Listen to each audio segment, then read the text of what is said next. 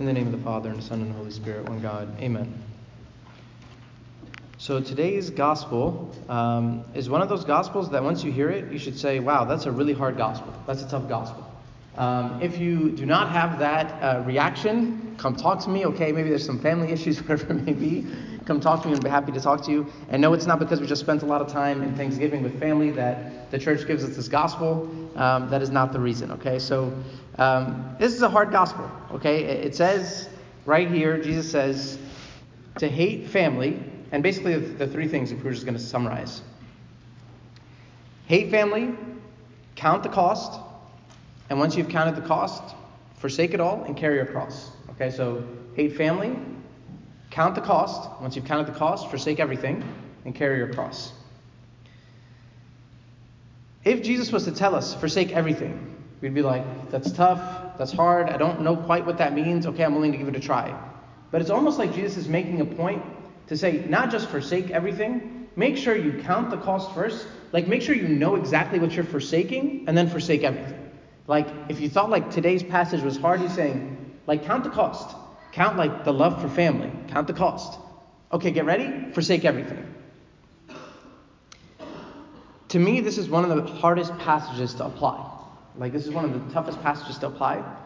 And what I always like to do, especially with the church readings, the church is all about themes. Okay, so like if you are reading the liturgy gospel in isolation of everything else, you might be missing kind of like you're still going to get something great out of it because it's the gospel, okay? But you may be missing like the theme of the gospel or the theme of the day. So I was wondering to myself, okay, this is a really tough gospel. What is the theme today? And the way that, like, the first thing I always go to is the Vespers Gospel. Usually, the Vespers Gospel and the Liturgy Gospel are like connected. Matins is usually a lot of times during the year is resurrection. Okay, so it's kind of its own thing. But the Vespers Gospel and the Liturgy Gospel are always connected. Anybody have any idea what the Vespers Gospel was? Okay, I know it's we're in Thanksgiving coma here, but any anyone have any idea? Huh? Very good. This is the verse that we all know and love. The verse that we all know and love. Come to me, all you who, all you who labor and are heavy laden, and I will give, give you rest. And this is the part that doesn't make sense. Take my yoke upon you and learn from me, for I am gentle and lonely in heart, and you will find rest for your souls. For my yoke is easy and my burden is light. Vespers Gospel tells us, Jesus is saying, My yoke is easy and my burden is light. Come to me, find rest. And you're like, wow, that's beautiful. And then the liturgy gospel says, count the cost, hate your family, carry the cross, and you're like, what in the world? Like, where's the theme? Like, it, they seem almost completely disconnected. How do we go from yoke is easy, my burden is light, hate everyone, leave everything? Okay? Yoke is easy, burden is light, hate everyone, leave everything. I think if you wanted a summary of the theme of today, it's this let it go. Let it go. You know, I was thinking uh, a lot of times, anybody here that, that likes to travel? Raise your hand if you like to travel. Okay, anybody likes to travel? Okay. One of the, the least favorite things uh, for me when like we travel, okay, and thank God I have the best wife in the world, okay, is, is packing before the travel. I'm like, this is not vacation. Like the packing before the travel, you're like, is this gonna be like, like, and we're gonna need to get this? And, and when we were like, okay, love our children, okay, the children are the best when we had it was just us right i could pretty much like take a backpack and go anywhere in the world okay like it was like the easiest way to travel but now that we have kids and it's like no you need this thing and this thing and this thing and i'm like ah oh, like this can't be travel.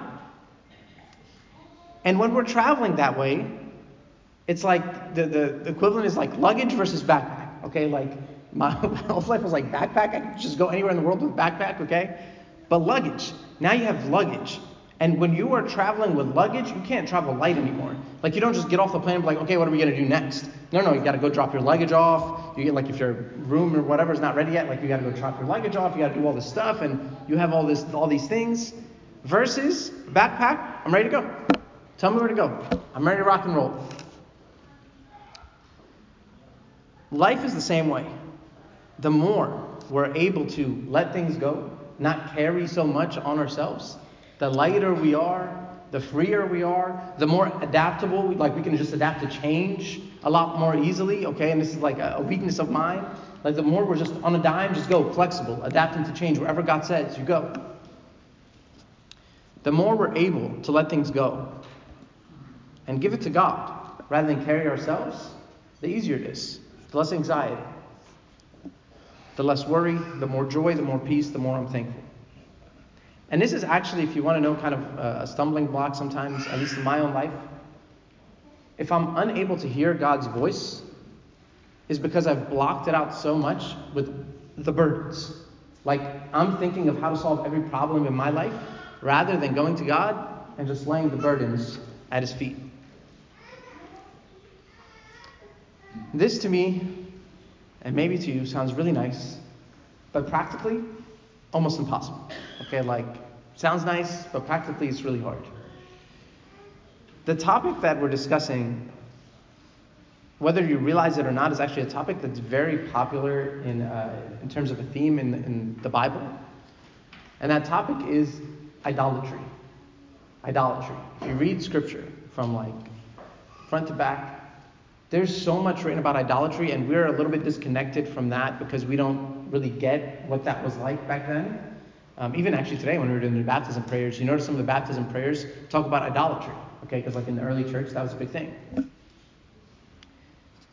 Anytime I make something my sole focus, my obsession, even my source of anything, source of happiness, source of joy, source of peace, source of comfort, source of whatever, anytime I make anything other than God, my source of fill in the blank, that's idolatry. We don't like to say that. So, for example,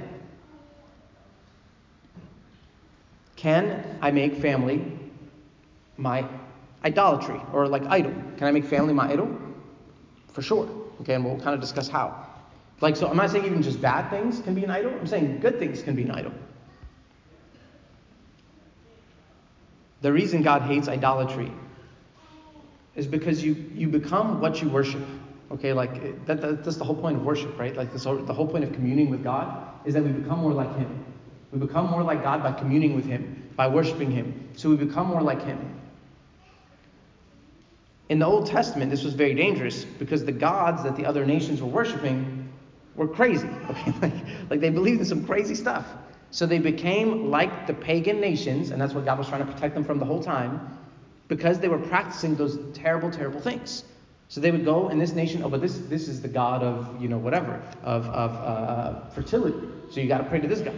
This is the god of whatever. So you got to pray to that god. And it's like, oh, I have to pray to all these gods. But what they didn't notice is that you weren't just worshiping an idol. You were communing with something, and St. Paul tells us like you're communing like with demons, is what he said, and you're becoming more and more like that demonic spirit that's in that land. And it sounds scary. And the reason that God again hated idolatry is because again you become what you worship. That's all the verses, by the way, when you read like, I am a jealous God. That's all out of God's like tender love, like God's tender care. So when I was thinking about this, and I was thinking about all the things that we carry, okay, all the things that we carry, and everybody has a million things going on in life, all the things that we carry. And I was thinking, what are some easy examples, and you could probably think of a million more, but these are the ones that just came off the top of my head, of things, even good things, that could become idol in my life, an idol in my life. First one I wrote down is family. Okay, and I love I love my family. My family's the best. I'm not saying anything bad about anybody's family. Your family is great too. Okay, again, if this if this uh, uh, hate your family verse came easy to you, and you're like, oh yeah, that's done. Like no, that's that's not the right answer. Okay, that, that's not the right answer. So what Jesus is pointing at, though, is anytime I make family my number one over God, no, then we have a problem in priorities. Something that came to my mind when I was thinking about this. Anybody here read the uh, Great Divorce by C.S. Lewis? Okay, there was so in the Great Divorce by C.S. Lewis is basically like uh, an allegory um, of people going through um, whatever you want to call it, like going through different stages of like purification, and, and they're basically like you're seeing them encounter the things that they struggled with on earth, like specific sins, okay? So you see all these crazy things, okay? You see like the sin of pride, you know, uh, uh, like, you know, like pride and arrogance and things like that. And you're like, yeah, of course, like that, that's obvious. But then there's one. There's one where it's like the mom, okay? There's the mom. And anybody who sees this one, they're like, wait, what? It's the mom who, on the surface, seems to really love her son, okay? And she lost her son. And she really, really loved her son. But what you realize as you keep reading is that it wasn't real love, is that she had turned her son into an idol. And she didn't care about God, she didn't care about anybody else in her life. She became obsessed with her son. And that one always gets to me because, like, I'm, like your children, you know, like there's that, like, like you love your children, you do anything for your children. But God is saying yes, but be careful. The devil can even use the most precious gifts in our lives to turn it around into something that's not good. So anytime I become obsessed and I say, I'm going to solve this, I'm going to do whatever, my kid is this, and I'm focused, focused, focused here, but not connecting that to God, that's a problem. Another example. You might say, you know what, I want to be a hard worker. And I would say, good for you. The Bible says we should work hard, like anybody, like you should work hard, you should do everything you can, use your talents, use your gifts, use your skills. Fantastic. Can your hard work become an idol? Oh, yeah. Oh, yeah. Like your hard work could for sure become an idol. You can go from I'm just a hard worker to obsessed. And this is the only thing that matters. Oh yeah, yeah, I'll catch up on church in a couple of weeks, whatever. Like, yeah, yeah, I'm gonna talk to God when I get to it. Like, but then this becomes your sole focus. One that I hear often, and, and this was uh, in the field that I was in before I was a priest, is financial stewardship. Okay, financial stewardship. And uh, again, good principles. You should absolutely be responsible with your money. You should not be careless. Okay, there's like, and again, if you're like, I don't care about that, that's also a problem. Okay, there's a balance. No, you should absolutely care about it for sure. Can money become an idol? I mean, Jesus talks about that one clearly. Okay, he says nobody can serve what two masters. What are we to do? Jesus is telling us straight up today you have to forsake these things if you want your burden to be light, connecting the two gospels. If you want your burden to be light, if you want that yoke to be easy, live life free, at peace. And we see this with like the martyrs. There's like a letter of uh, one, one of the most beautiful letters of one of the greatest martyrs in our church St. Ignatius of Antioch. And he's writing a letter to his people telling them, please don't try to stop my martyrdom that's happening. Like he's on his way to be being martyred. I'll save the gruesome details, okay? But like basically he's going to be, okay, sorry, devoured by animals. Okay, he's going to be devoured by animals like, like Awful, like awful stuff. And he is completely at peace with the fact that it's about to happen. Like he's on his way writing this letter. He says, I'm good. Don't worry about me. Here's what you need to do follow God, believe in the church, like invest in your relationship with God. And he's, he's com- like he's instructing them what to do. I'm fine. And you're like, what in the world is that peace? Look, I'm not like saying it. If I if I was going to go on my way to be devoured by animals, that's not what's going to be on my mind, right? But where's that peace coming from? Again, this is what God is telling us today, what Jesus is telling us today. If you want peace, burden is light, give it to me. Let me carry it.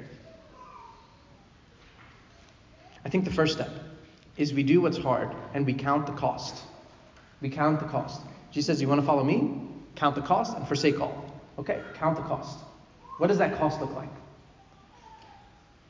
To me, this is where I have to sit down and be honest with myself, to take inventory of the things in my life. I said, Lord, where in my life have certain things taken a hold of my heart, and my heart is not 100% yours? Right? Like my heart, I say maybe it's 100% yours, but there's things in my life where I obsess and I'm just like so focused and stressed and anxious and whatever. And of course, we have to do our part. I'm not saying don't do your part, I'm not saying be irresponsible. But in the end, you do your part and you leave the rest to God. So we have to count the cost. We have to take the time to reveal to us what is it in my life that I'm really focused on? Like, what is it? Again, maybe it's like that, that, that unhealthy family component. Maybe it's money. Maybe it's prestige, reputation, whatever. Like, you figure that out. Okay, with social media today, like especially I would say, like especially for our younger generation, social media, hopefully it's just the younger generation, okay, but social media today, I would say, you know what, the, the biggest thing is like comparing, like that comparison trap of me versus the person next to me. Count the cost. And when I count the cost, and this is going to be different in different seasons of life, Jesus says, let it go. Give it to me. Let me handle it. And practically, how I do that is that it's a process. It's a process. Is that I pray for that actively, even if I don't want to. Like, let's say I have a whole, like, there's something in my life where I'm holding on tight to. And I pray, like, Lord, help me let go. Lord, help me let go. I don't want this thing to consume me. Help me let go. When we do that, when we count the cost, when we're honest with ourselves, when we're committed to the process of letting things go and forsaking all, on the surface today, the gospel seems like we're losing a lot. But Jesus says the exact opposite. You're actually gaining a ton. When you lose, you gain. That's Christianity. Christianity is upside down. Christianity is the upside down religion. It's the inverse of everything. Every other religion doesn't. This doesn't make sense. Christianity is the inverse of everything. You want to gain a lot, lose a lot. You want to gain a lot, forsake all. That's Christianity. This is why we do spiritual things. We don't do spiritual things to earn favor with God. We don't do spiritual things to, to check the box. This is why we participate in the sacraments. This is why we pray. This is why we fast. This is why we do all those things. Because what, am I, what I'm doing, when I'm doing all those things, is I'm saying, Lord, I want to become like you. I want to worship you wholly, fully. I want to participate. I want to have that communion with you 100%. And none of us are there. We're all going to, you know, we're all striving. But that's what I want. I want to be in, going in that direction, in that trajectory. There's a verse that I love so much um, from 1 Peter 5 7, where he tells us, Cast your cares upon him, for he cares for you. Cast your cares upon him, for he cares for you. It's a good memory verse. You could, if you wanted to, okay, you could put in that in that verse right there, cast your cares upon him, cast your idols too. Like throw that one in there too. Cast your cares, cast your idols. Because that's what they become. My prayer my prayer today is that as we are praying in this liturgy with thankful hearts, okay, full bellies, and fast came at a perfect time, okay, full bellies but thankful hearts, okay, we're praying today, and we're thankful that God is going to take care of us. We're thankful that God is telling us, He's giving us the keys to, like, the secret of life. Everybody else out there is searching. They're searching for the secrets of life. How do I pursue happiness? How do I find joy? How do I find peace? And she says it's right here. You want it? Lose, and you'll gain. Let it go, and you'll have peace. My prayer is that as we do that today, as we're praying in the liturgy, that we're being honest with God, that we're pouring out our hearts to God, and we're asking Him, Lord, reveal to us those things in our lives, reveal to us those things in our hearts that you want us to let go of, that you want us to lay at your feet, so that we're not carrying these burdens around, we're not carrying these idols around, but that we're worshiping you 100%. And glory be to God forever. Amen.